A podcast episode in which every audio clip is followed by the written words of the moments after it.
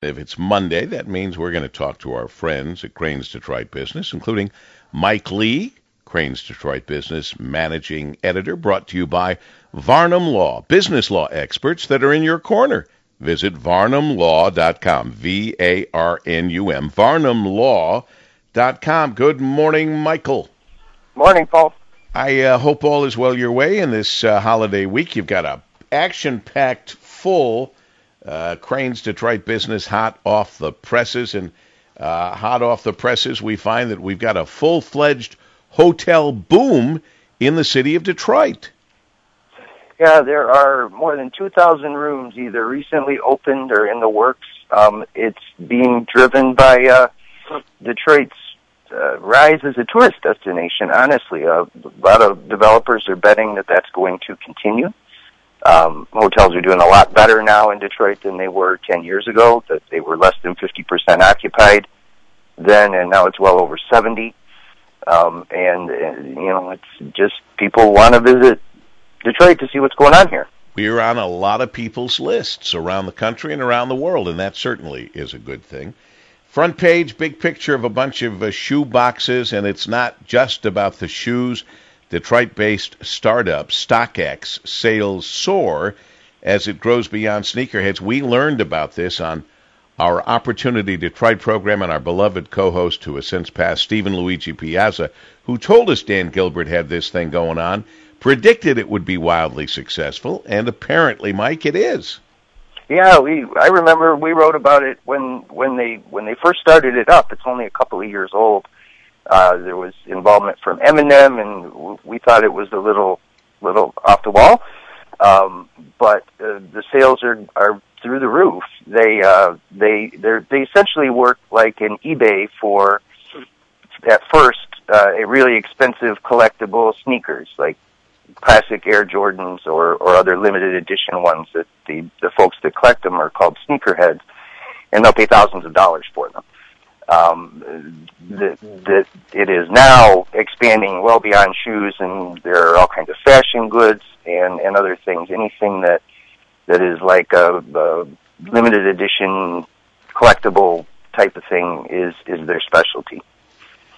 I, uh, I had uh, time, a little time with Rod Alberts, executive director of the Detroit Auto Dealers Association, DADA, and also of the North American International Auto Show in Detroit. And I think we do know, and you talk about it, in the current issue of Crain's Detroit Business. The one thing we do know is there's going to be a move of a date uh, by uh, 2020 on when the auto show will be.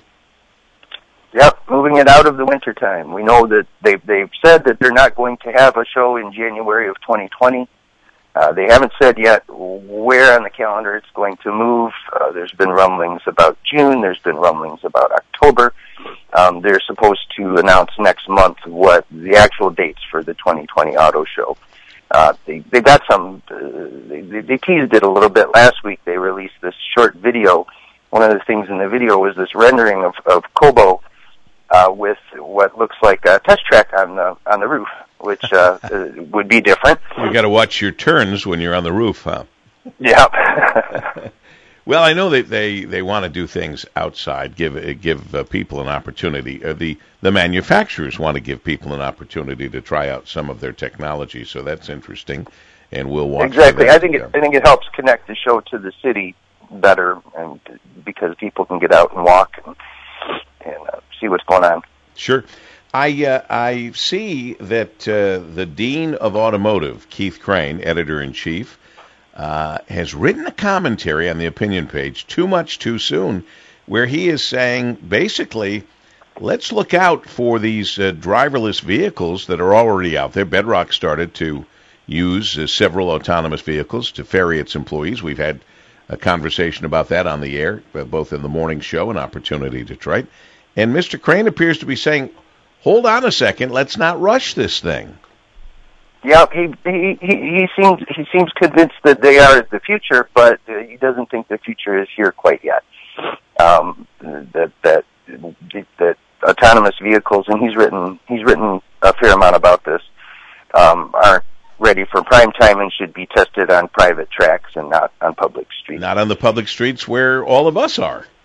Mm-hmm. It's a pretty strong stand, and uh, a pretty interesting one, but not a surprise uh, because Keith always has compelling information as uh, editor in chief and then some there at Crain Communications. I had no idea that we were looking at the future of the Detroit Free Press and the Detroit News in focus. Uh, as apparently an important date for them, August 3rd is coming up, that could mean they live or die? Well, possibly. What, what what what we do know is that if, that on that date, if either of the papers hasn't been profitable for three years, the the joint operating agreement owners could decide to to opt out uh, from from either end. Um, we have no idea if that's going to happen. They're not talking, but that that's the soonest that that possibly could happen. We've, I mean, we've we've heard rumors of these kinds of things for years, and they're both still going and that's good for the city of Detroit. Um, so you know, it's my hope that they would both continue operating. my hope as well, and uh, and, uh, and not just because I write a column for the Detroit News that is in the paper today and every Monday. It's not really my uh, my job. It's just kind of a thing that I do. But the reality is, a city the size of Detroit should have two newspapers at least. Uh, and ideally, they, and and ideally they would have uh, different editorial slants and one might argue from time to time that that may not be the case anymore. But be that as it may, I'd like to see both of them survive. And you're absolutely right, Mike. There's been conversation about them not surviving now for years, and yet they they both are putting out their papers this morning, as always. Thanks for your uh-huh. help, as always, Mike Lee, Crain's Detroit Business Managing Editor. Have a great holiday week, Mike. You too, sir. Thank you. Thank you. Brought to you by Varnum Law, business law experts that are in your corner. Visit varnumlaw.com, V A R N U M, varnumlaw.com.